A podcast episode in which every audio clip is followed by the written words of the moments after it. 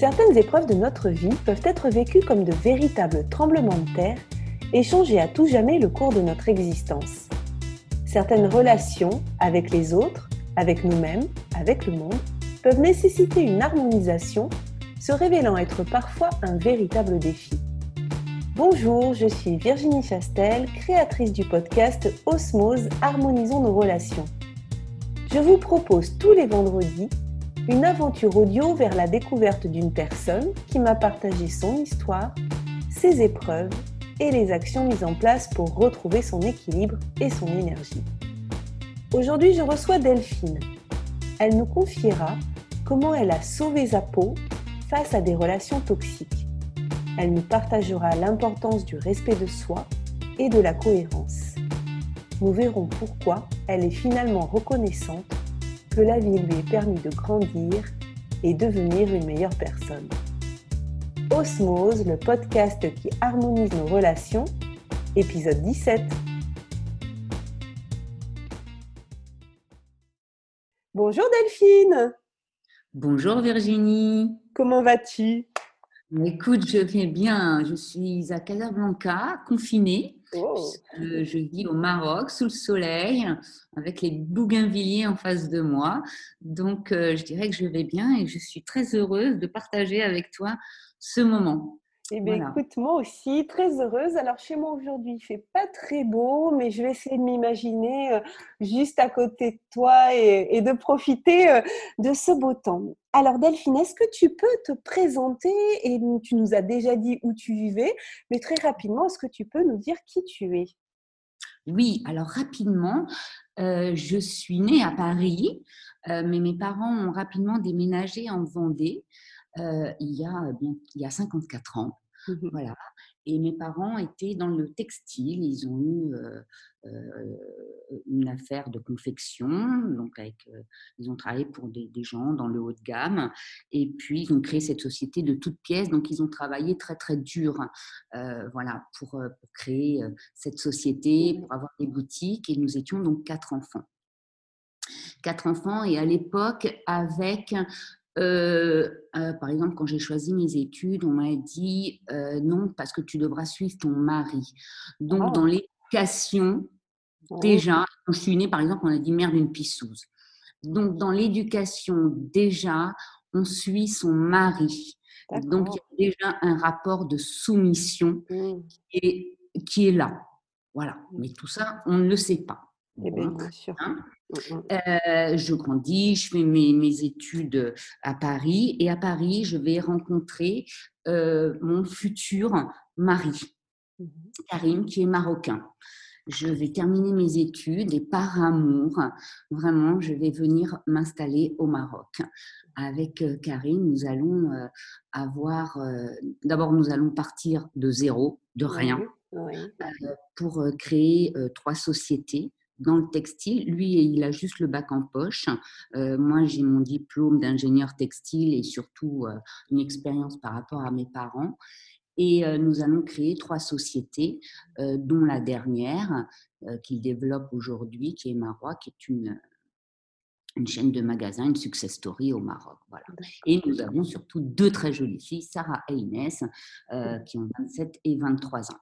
Voilà, donc cette histoire, euh, juste magnifique, parce que c'est une très très belle histoire d'amour, euh, bah, va se, va, je sais pas, se transformer. Mmh Et ça, on ne le voit pas, on ne le sent pas euh, petit à petit, parce que je faisais en fait, ça c'est après coup, beaucoup plus confiance à mon ex-mari que je ne me faisais confiance. Et oui. était mon gourou Karim a dit, voilà, et moi j'étais les jambes. Et Karim savait mieux que moi ce que moi je pouvais imaginer. Et je me souviens de discussions où des fois on, parlait et je me mettais à pleurer parce que je n'arrivais pas à exprimer ce que je ressentais. J'arrive pas à exprimer mes émotions, mais je savais que c'était pas juste. Et lui me donnait des explications. Donc mmh je disais, bah oui, bah, il doit avoir raison. oui. Donc, Karim, il me disait, t'es jolie, bah, j'étais jolie, j'étais, j'étais une conne, bah, j'étais une conne. Ouais. Ouais.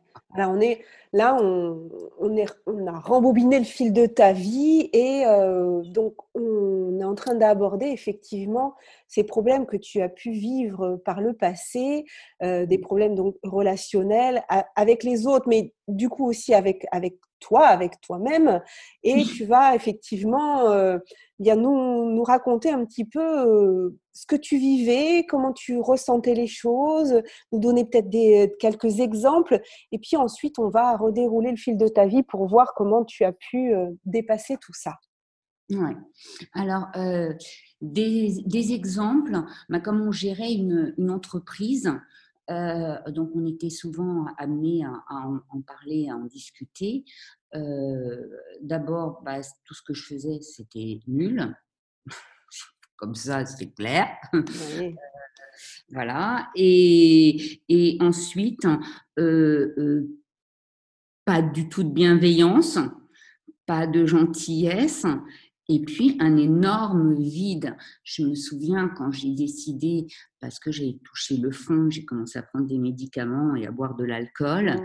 voilà, pour calmer un ventre qui était extrêmement douloureux et à pleurer. Et je me souviens, et ça a été mon déclic, parce qu'à un moment donné, il y a un déclic. Ma meilleure amie a perdu sa fille de 12 ans d'un cancer. Mmh et j'ai hurlé toute seule dans cette grande maison avec la piscine, avec tout ce, tout ce qu'il y avait. Et je me souviens, les gens m'ont dit, mais pourquoi tu divorces euh, euh, Regarde, tu as tout ce qu'il faut. Ouais. Mais avant d'arriver à, à, ce moment de, de, divorce et de, de, prise de conscience, au départ, quand voilà, tu dis, il dit que, s'il dit que je suis jolie, c'est que je suis jolie, s'il dit que je suis nulle, c'est que je suis nulle, est-ce qu'à ce, moment-là, pour toi, c'est normal ou est-ce que tu te dis, pourquoi il me dit ça? Enfin, Est-ce que, voilà, est-ce que pour toi c'est normal ou est-ce comment ça se passe? Pour moi, pour moi, c'est oui, c'est en fait, j'acquiesce, c'est c'est normal, c'est normal, c'est pour que moi je devienne meilleure. Et puis j'ai ce souci de, de toujours plaire, de, de qu'il soit toujours content. Ouais. Donc tu dis pour que je devienne meilleure, ça veut dire que pour toi, c'est un mal nécessaire. C'est-à-dire s'il te fait critique, c'est pour ton bien en fait. Tout à fait. D'accord. Tout à fait. Hein, euh, comme ça, et, euh, ben, s'il le dit, c'est que j'ai mal fait, euh, donc c'est que je peux m'améliorer aussi. D'accord. Et, comme je, je, vénère, je vénère cet homme que j'aime, que j'aime profondément. Voilà et, en qui j'ai entièrement confiance. D'accord. Euh, je peux pas, euh, je, peux pas avoir le mal. Et en fait, il y a un déni en fait. Il y a un déni, total. Et ce déni, mais j'ai mis des années après la fin de notre, notre mariage pour m'en apercevoir. C'est-à-dire qu'au moment où tu décides de divorcer, tu es encore dans le déni? À total. D'accord total. Quand je, quand je décide de divorcer, c'est que je suis au bord du suicide. D'accord. Tu essaies de sauver ta peau, mais tu n'as pas, pas encore ouvert les yeux en fait. Non, du tout. D'accord. J'essaie de sauver ma peau. J'essaie de sauver ma peau. C'est tout. Et, donc, excuse-moi, mais pour avoir des, des, précisions, ça veut dire que tu es au bord du suicide, tu essaies de sauver ta peau, mais donc, euh, si tu es encore dans le déni, ça veut dire que tu te dis que c'est ta faute alors? Euh, ça, ça, ça, veut dire que je suis, ah bah, je, je, je suis bonne à rien. Que euh, euh, j'en peux plus. Mais je commence quand même parce qu'on on a des, des discussions. Deux ans avant mon divorce, je lui dis non mais ça, ça ne va pas et tout. Et, donc, c'est, il me culpabilise encore plus. Et là, je dis non, c'est, c'est pas possible. Ça, ne marche pas comme ça, ça c'est, c'est, c'est pas vrai. Et il me dit non, de toute façon, c'est comme ça, ça prend ou à laisser. Oui, moi je suis au Maroc, et puis j'ai deux enfants en bas âge, et puis j'ai une société, une société avec lui. Donc, quelque part, je ne suis pas vraiment libre. C'est ça, oui. Tu es ligotée un peu quand même. Hein. je suis un peu ligotée. Je, suis un peu, je, suis un peu, je suis un peu ligotée. Ouais. Et donc arrive ce divorce quand même. Tu, euh et, donc euh, je vais divorcer, c'est-à-dire que je divorce en laissant absolument tout. Tout, je sauve ma peau. Je laisse mes enfants parce qu'au dernier moment, il me dit non, mais moi, je ne veux pas divorcer. D'accord. Mais il, euh, quelque part, euh, il m'aime. Il m'aime. Il m'aime. Il m'aime. Attention. Et c'est ce, qui est, ce qui est difficile, c'est ce qui est compliqué. Maman va venir, il va lui faire des déclarations d'amour, il va, il va faire plein, plein de choses. D'accord? Donc, ça, ça, met le doute. Et oui. ça met encore plus le doute. Ben oui. devant les autres, il est tellement magnifique. Bien sûr. C'est sa force. C'est sa, sa, grande, grande force. Mais moi, je me suis posée, je me suis assise, je me suis posé la question. Je lui ai dit, est-ce que tu veux continuer à vivre comme ça? Et j'ai fait, non, je ne suis pas venue ici pour vivre seule, sans amour, sans regard, dans l'indifférence la plus totale, sauf de me reprocher en permanence des choses. Non. Eh donc, donc, est-ce qu'il va changer? Mmh. Quand je pose cette question-là, là, il est, euh, euh, il veut, on va dire, sauver quelque chose. Mais ça fait deux ans qu'on discute. Et il m'a dit, je ne changerai pas. Et là, tout d'un coup, il dit, je vais changer. Donc, il y a un, d'autres discours qui, qui met, euh, il y a plein d'informations, en fait, qui sont contradictoires. Mais en fait, sur ce moment-là, on entend ce qu'on veut bien entendre. Bien sûr. Eh Ça, c'est important. Et toi, tu entends quoi alors? Tu, tu, veux entendre quoi et tu entends quoi à ce moment-là? Euh, euh, J'entends que... Euh, bah, non, j'entends le contraire de ce qu'il me dit. D'accord. Il ne changera pas. Comment mmh. il peut changer? Comment? Comment? Mmh. Il n'a jamais voulu avant.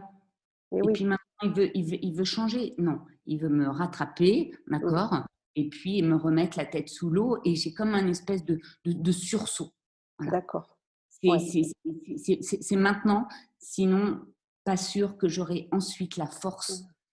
Euh, parce qu'on est épuisé. Hein, c'est une pulsion de vie à ce moment-là qui te, oui, une force... qui te sauve, quoi.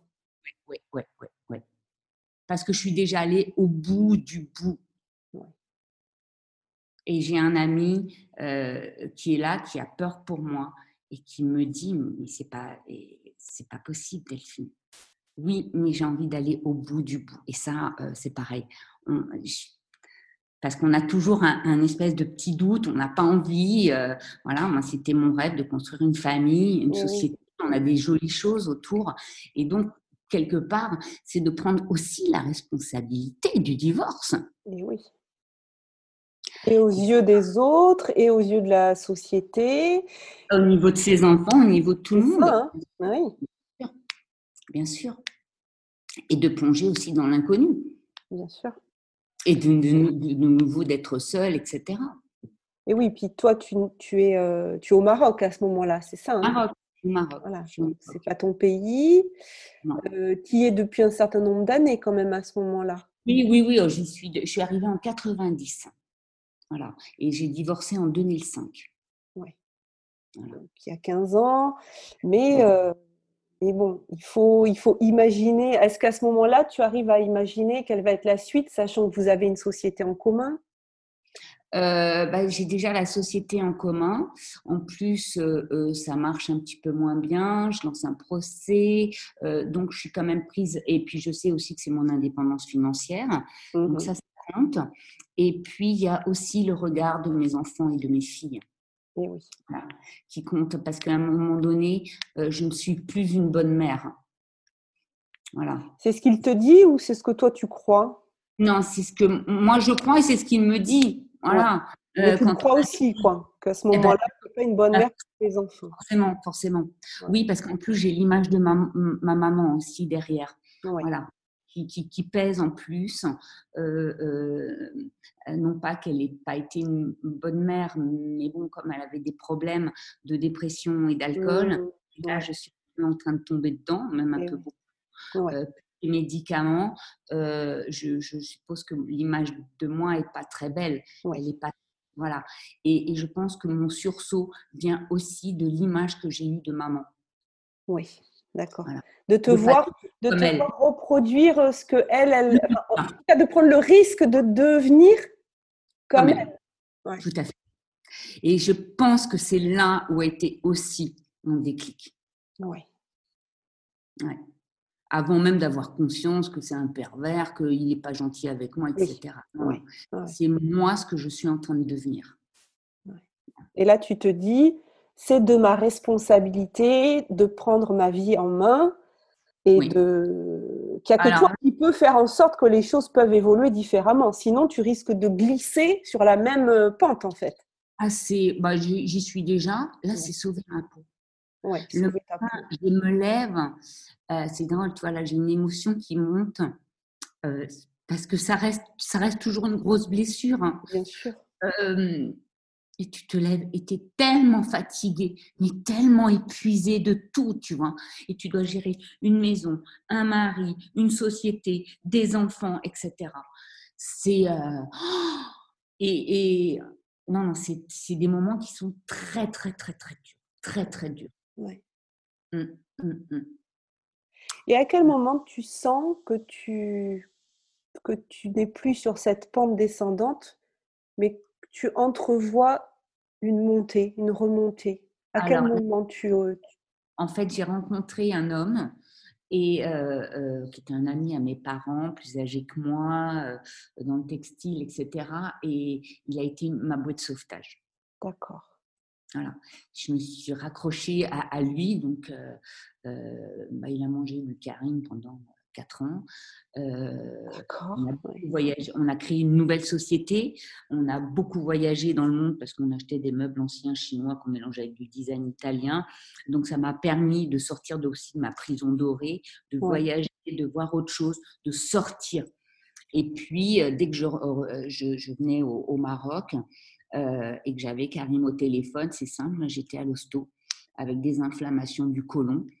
Euh, et quatre ans après notre divorce, euh, je me suis fait opérer de 30 cm d'intestin parce que j'avais des diverticules. Deux diverticules. Et ces diverticules, en fait, étaient la symbolique de mes filles. D'accord. Qui, elles, étaient restées au Maroc, tes filles? Oui, mais moi, je vivais toujours au Maroc. Toi, tu vivais au Maroc, oui, toujours. Hein, parce que cet homme vivait entre la France et le Maroc. D'accord. Donc, euh, euh, je n'ai pas eu la garde de mes filles. Par contre, ce qui s'est très bien passé, euh, c'est que la garde était assez facile et que mes filles décidaient un petit peu quand est-ce qu'elles voulaient venir. voilà et que donc au niveau des enfants, parce qu'ils reconnaissaient, et ça au Maroc c'est très important, que j'étais une bonne mère. Et ça, par contre, il n'a jamais, euh, jamais, absolument jamais dit de mal à ce niveau-là. D'accord, oui. Ça, il s'est pas opposé. Enfin, parce que tu dis, tu n'avais pas la garde de tes enfants. Ça veut dire que c'était lui qui avait la garde? Oui, tout à fait. Mais les filles, elles avaient quel âge à ce moment-là? Elles avaient 9 et 11 ans. 9 et 11 ans et elles avaient le droit de pouvoir venir te voir un peu comme, comme elles voulaient? Tout à fait, tout à fait. Parce qu'il faut savoir qu'au Maroc, euh, euh, euh, si tu veux me battre, je n'avais absolument plus la force d'abord.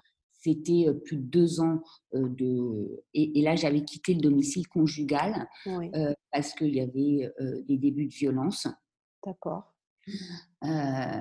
Et, et, donc, je suis allée même chez ma belle-mère pendant plusieurs mois, euh, pendant, que, pendant l'instruction du, D'accord. Mmh. Et euh, effectivement, tu parlais de, de, ton inflammation du côlon. C'est euh, dingue, hein, comme le corps. Enfin, le corps, il est, juste. Mais c'est dans une discussion avec Karine, j'étais à l'hosto direct. D'accord. Du flagile, du ah, je tiens des médicaments, j'en ai pris un paquet, mais c'était une vraie souffrance jusqu'à me faire opérer, c'est-à-dire que mes intestins ont commencé à se perforer. Euh, et donc, euh, j'ai, je me suis fait opérer et donc j'ai enlevé 30 cm d'intestin. Et en fait, c'était la symbolique de ce qui me reliait, mes enfants, en fait, et, ce que lui pouvait euh, dire et en faire. Parce que là, ils commençaient à être un peu plus grandes. Oui.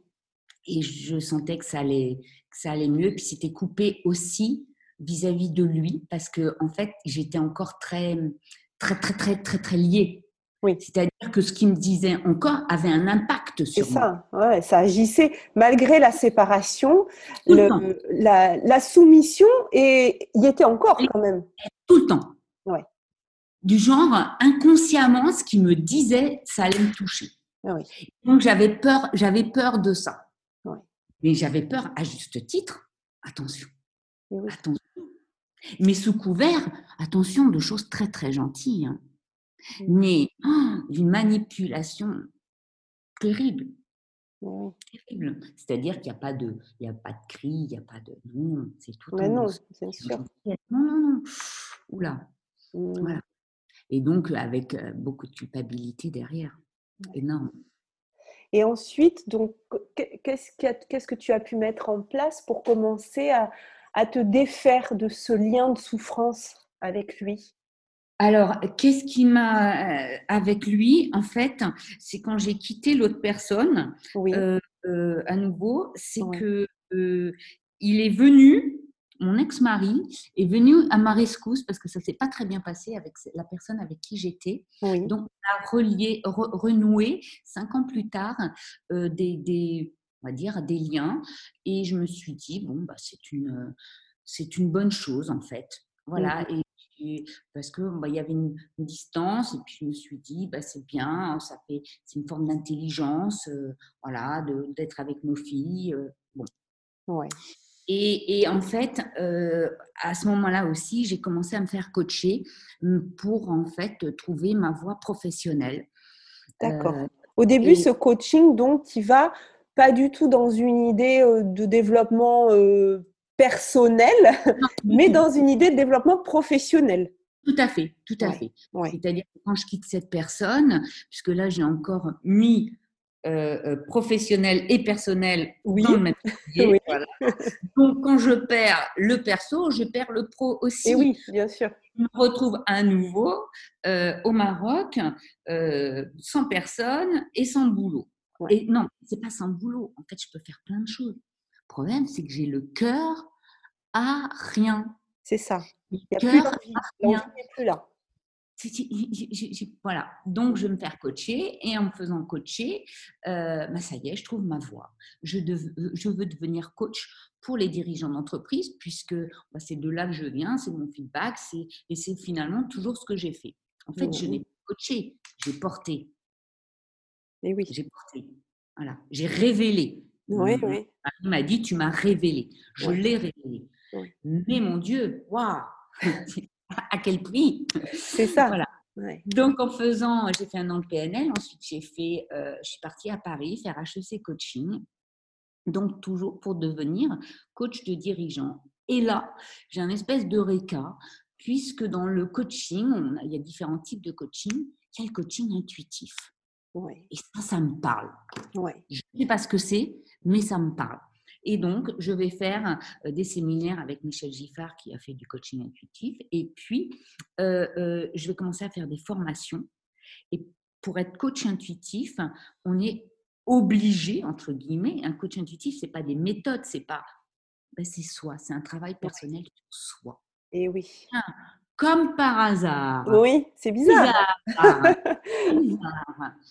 Et donc, bah oui, j'ai commencé euh, à faire euh, ce qu'on appelle du développement personnel, à essayer de comprendre, euh, à ressentir, à, voilà, pour pouvoir coacher les autres, là encore, du mieux possible.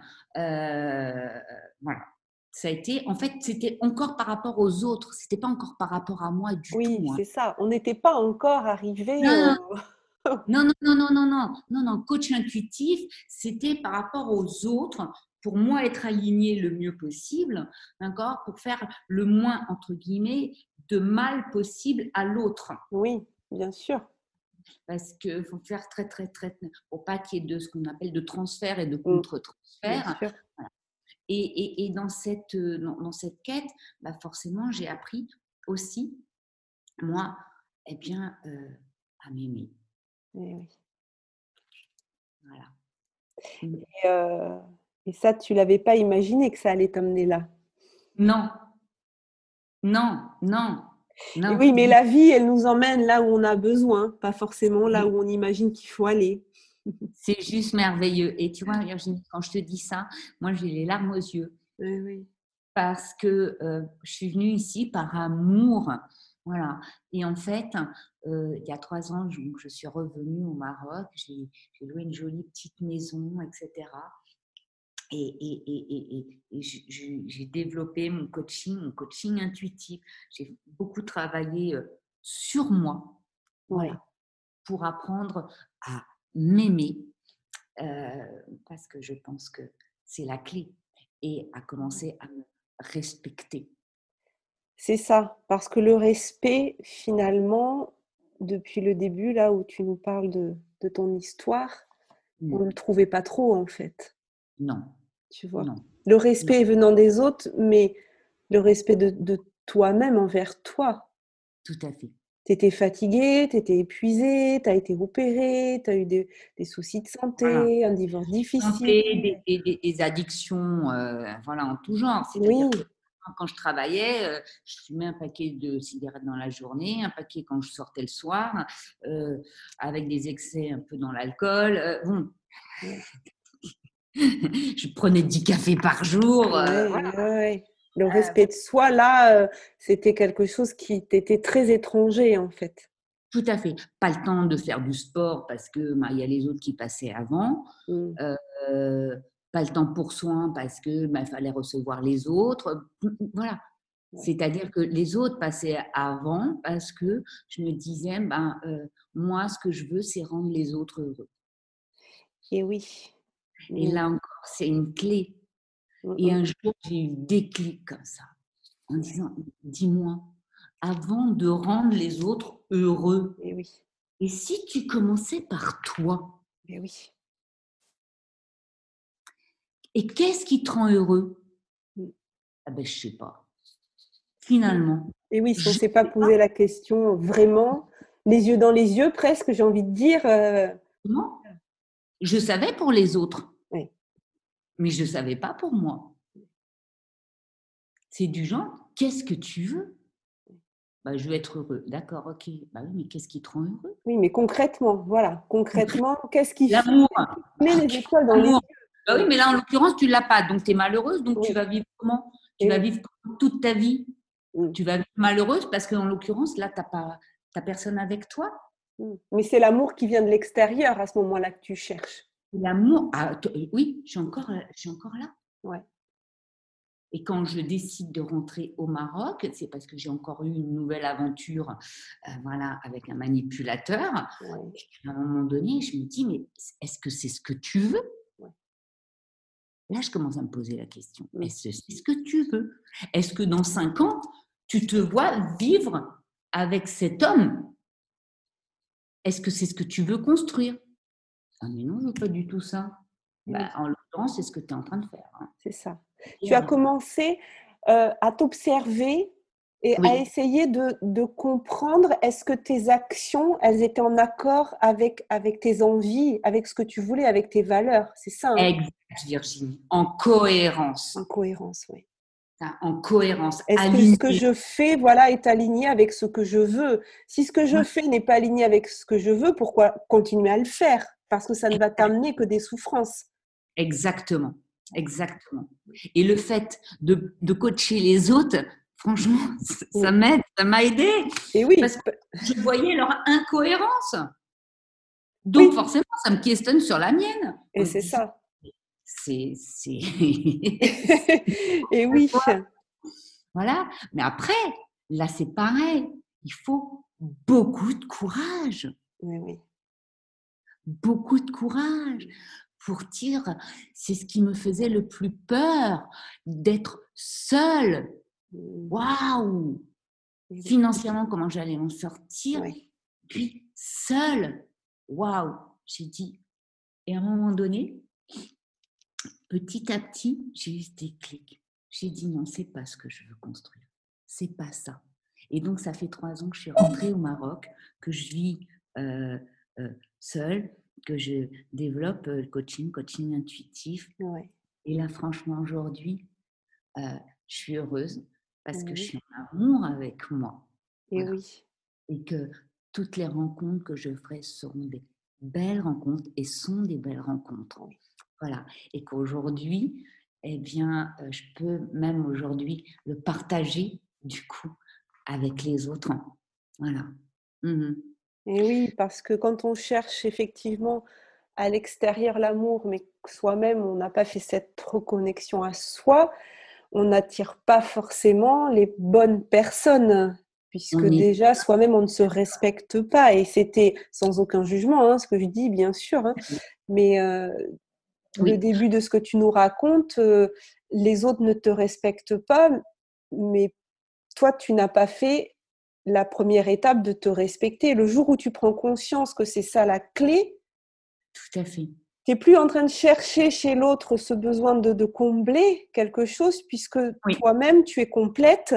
Tu n'as, tu, comme tu dis, je suis heureuse et je suis en amour avec moi. Et donc, par, par ricochet, c'est des belles rencontres après que tu. Ah, complètement. Complètement. C'est un beau message. Tu attires, tu sais, tu, tu, attires. De toute façon, tu attires. Tu attires ce que tu es. C'est ça. Oui, oui.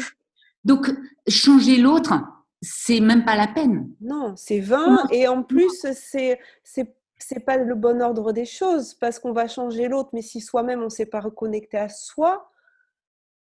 Oui. Et puis quelle énergie pour changer l'autre?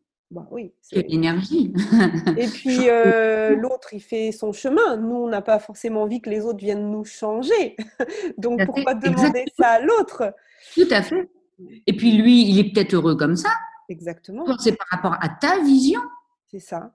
Mais ça n'est que la tienne. Et c'est une grosse prise de conscience, tu en parlais tout à l'heure, de prendre sa responsabilité et, et de se dire là, maintenant, ok, si je veux ça, comment je dois faire? Arrêtons de, de, de, de s'écarter de notre voie. Oui. Et ça, tu sais, c'est pareil en discutant avec pareil, on rencontre aussi des gens qui vont nous aider sur notre chemin. Et moi, j'ai discuté avec une femme, pareil, qui avait euh, divorcé. Et elle m'a dit quelque chose. À un moment donné, on, va être ouvert à, des choses, d'accord? Parce que c'est le moment. C'est ça. C'est pas le moment. Ça ne va pas nous retenir. Et elle m'a dit, elle avait vécu aussi quelque chose de terrible, hein, terrible, terrible, de prendre ma responsabilité. Oui. Oula! C'est ça. dans, le divorce, non, mais eh, tu rigoles, quoi. Non, moi, pour rien, d'accord? Le mec qui me trompe, il est ceci, il est cela. Quelle est ma responsabilité alors que j'aimais cet homme-là et que je ne voulais pas divorcer? Elle est où ma responsabilité? Eh bien, tant qu'on ne prend pas sa responsabilité, qu'on ne va pas chercher sa responsabilité, mmh. on n'avance pas. Mais c'est ça. C'est ça, c'est la clé aussi. C'est une des clés. Tu parles du respect. la clé. En quoi suis-je responsable? Oui. En quoi suis-je responsable? Parce que si j'avais eu confiance en moi, j'aurais stoppé tout de suite cet homme-là. Je lui aurais dit, bah, c'est peut-être toi ce que tu penses. Mmh. Moi, j'ai une autre vision des choses. Mmh. Et puis, pas besoin ni de se fâcher, ni rien du tout. Fais comme tu veux, on verra bien ce que. Voilà. Et là, tu pointes du doigt le fait qu'un bourreau ne peut être bourreau que s'il y a une victime. Voilà. Alors après, bien sûr, ça peut être difficile à entendre comme discours et je voudrais pas que nos auditeurs prennent mal ce qu'on est en train de, dire parce que c'est dit avec beaucoup de bienveillance et, de respect. Mais tu viens de le dire, si toi tu es assez forte, et effectivement ça, ça se travaille et il y a des étapes de notre vie où on n'a pas cette force, euh, c'est pas grave, mais en tout cas, il faut prendre à un moment donné la responsabilité tu l'as justement dit, c'est que si on est à un moment donné assez fort, l'autre peut dire ce qu'il veut, ça n'aura pas d'impact. Donc le bourreau ne peut pas être bourreau si la victime n'est pas une victime. Exactement, exactement.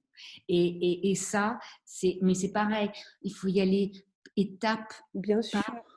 parce que prendre sa responsabilité, c'est déjà euh, avoir retrouvé sa confiance en soi, euh, euh, un peu plus de discernement.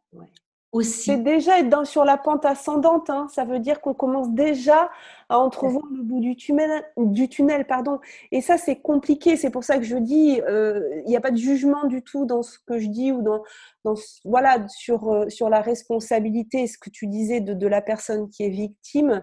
Il y a des étapes à passer. Euh, juste ce que, ce que je voudrais que les, les gens entendent, c'est que à un moment donné, il faudra qu'il y ait une prise de conscience. Et c'est peut-être pas le bon moment. Et peut-être que les personnes qui nous écoutent, ça ne leur parle pas ce qu'on est en train de dire. Mais peut-être que dans deux mois, ça leur parlera. Et il y a des moments, on croise des gens. Peut-être que tu avais déjà croisé des personnes qui t'avaient dit ça, mais ça ne t'avait pas marqué. Et il y a un moment donné, tu étais prête à l'entendre.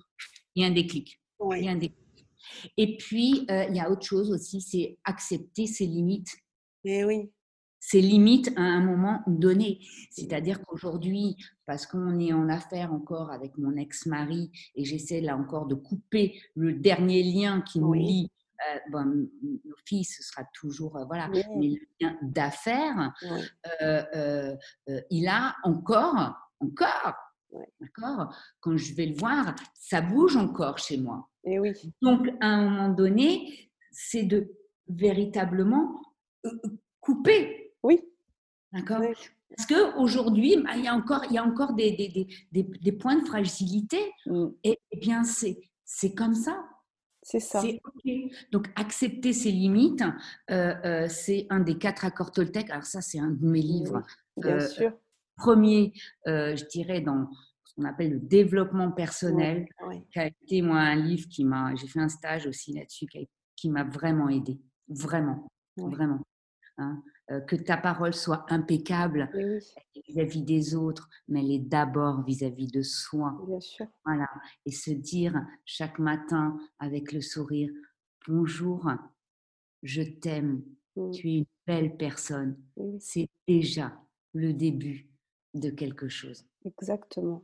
Non, mais je suis tout à fait d'accord avec toi. C'est se respecter soi-même, se, voilà, se, voir qu'on est une, chacun hein, est une merveille, mais par contre, on n'a pas le droit de laisser les autres venir euh, nous mettre le doute là-dessus. Et effectivement, des fois, quand tu parles d'accepter ses limites, mais d'accepter aussi le fait qu'à un moment donné, il y a des relations qui, qui sont arrivées à leur point de limite, leur point de rupture, et qu'on n'est pas obligé de continuer euh, voilà, des relations avec certaines personnes qui, elles, pour le coup, de leur côté, ont peut-être bougé, mais en tout cas pas suffisamment pour que la mmh. relation, elle soit, soit sereine. Pour preuve, euh, j'ai eu beaucoup de, jeunes personnes après derrière moi. Euh, toutes elles sont reparties euh, au bout de deux ans, trois ans, quatre ans en dépression. Toutes. Oui, mais oui. C'est bizarre quand même. juste, je constate. Oui, oui, oui, bien sûr. En tout cas, euh, merci beaucoup Delphine pour ton témoignage. Je sais que voilà, c'est des histoires de vie qui ne euh, sont pas forcément faciles à, raconter. Je te remercie vraiment de ta confiance, d'avoir partagé avec nous, parce que je suis sûre qu'il y a des, euh, beaucoup de femmes qui, qui vivent ces problématiques de, de couple avec des personnes voilà, manipulatrices. Hein, perverse, euh, narcissique euh, parfois, euh, et qu'il faut le temps de se défaire, le temps de se reconstruire et, le temps aussi d'apprendre à, s'aimer, se respecter, mettre les limites, les poser. Mm. Complètement. Complètement. Merci beaucoup pour, pour, toutes ces clés et ce message d'espoir, hein, quand même. non, non, non, non, non. Alors, oui, une dernière chose, Virginie. Oui, très importante, euh, c'est que même quelque chose de terrible, de ce qui t'arrive dans la vie, d'accord La vie vient pour t'apprendre, pour que tu grandisses, pour que ton âme grandisse, pour que tu sois une meilleure personne. Et oui. D'accord? Et ça, il faut le retenir. Et, et aujourd'hui, je dis pas merci, mais presque. Oui, mais c'est merci la vie, merci la vie. Merci la vie, d'accord? Parce que aujourd'hui, je suis euh, euh, une, bien meilleure personne que je ne l'étais avant. Et qu'aujourd'hui, je peux aussi accompagner, aider d'autres personnes. Alors qu'avant, j'étais dans mon petit, dans mon malheur à moi. Oui. Voilà. Et, et, c'est ce que c'est ce que la vie m'a appris. Et, et là aujourd'hui, ben, j'en suis même à, à, en être reconnaissante. Oui. C'est ça, c'est-à-dire qu'il y a des, euh, des, épreuves euh, dans la vie, enfin quasiment toutes les épreuves hein, sont là pour qu'on apprenne quelque chose. C'est des, voilà, c'est des cadeaux mal emballés. Euh, oui, il faut savoir les déballer, il faut savoir trouver, trouver le message. Et dans ton histoire, effectivement, tu nous montres vraiment que même des, des épreuves très difficiles, dramatiques, il y a derrière quelque chose pour, tu l'as dit, pour nous faire grandir et devenir meilleur. Encore faut-il être prêt à l'entendre et c'est aussi l'objet de, mon podcast, qu'il y ait beaucoup de témoignages d'histoires pour que les gens se rendent compte que ça veut dire quelque chose et c'est pas arrivé pour rien. Tout à fait. Et, alors, tu vois, j'ai résumé, j'ai retrouvé une lettre d'amour de mon premier chéri avant Karine où j'écrivais, et ça je l'ai relu, relu, donc c'est pas une... Euh, et ce garçon disait, arrête de dire que tu es moche, grosse et pas intelligente. Voilà, à l'époque, donc 18-19 ans, voilà, dans mon fort intérieur ce que je suis. Or, je ne suis pas du tout ça, mais c'est comme ça que je me vois. Oui. Je suis pas grosse, je fais un 38, mais je me vois grosse. Ouais. Euh, je veux dire, je fais des études, mais je me trouve bête. Ouais. Donc le point de départ, il est là. Et oui. Ok? Eh bien, aujourd'hui, j'ai 54 ans. je me trouve très belle. Je me trouve intelligente. Magnifique. Eh ben, voilà. Mais oui. Mais c'est ça, c'est tout, tout, ce chemin parcouru pour devenir euh, euh, mm une personne qui, qui se respecte et qui s'aime et qui du coup n'est plus dans la dépendance d'attendre que ce soit l'autre qui lui dise. Ouais. J'ai repris mon pouvoir. Oui, exactement. J'ai repris mon pouvoir, je développe en puissance. Oui, bah, c'est super. Écoute, je suis très heureuse, je suis très heureuse pour toi, Delphine. Je suis ravie euh, voilà, que les gens puissent entendre, euh, entendre ton histoire. Merci pour toutes ces clés, le respect de soi, le fait d'être cohérent avec ce qu'on veut aussi, hein, de mettre en action euh, des choses qui sont en cohérence avec, euh, avec ce qu'on souhaite. Hein, parce que ça, des fois, ben, si on ne se pose pas, si on ne s'observe pas, tu l'as parlé, hein, ça de l'observation de soi-même. Est-ce que ce que je fais est cohérent?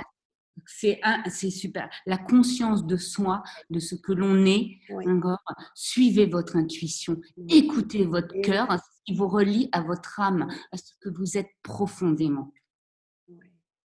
Merci Delphine. Voilà. Merci euh, Virginie. J'espère que ça aidera beaucoup de monde vraiment. Et bravo pour ce que tu fais Virginie. Bah, écoute, merci, euh, merci à, toi de, ta confiance. Je te souhaite une très belle fin de journée Delphine, très belle fin de journée à tout le monde et à très bientôt pour un nouvel épisode. Belle fin de journée. Ciao. Si cet épisode vous a plu, sentez-vous libre de le partager pensez à vous abonner si vous souhaitez recevoir les épisodes dès leur publication. Vendredi prochain, je recevrai Marie-Hélène. Elle nous confiera comment elle a réussi à sortir de la dépendance affective. Nous parlerons de retrouver sa responsabilité, sortir des non-dits et s'occuper de soi. Elle nous invitera à nous enlever la pression de rendre les autres heureux et à prendre prioritairement soin de nous.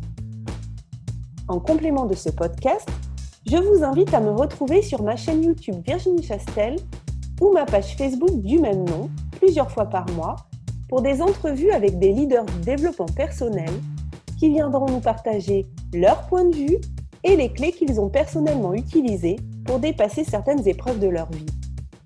Et pour encore plus de contenu inspirant, je vous donne aussi rendez-vous sur mon site internet virginiechastel.fr.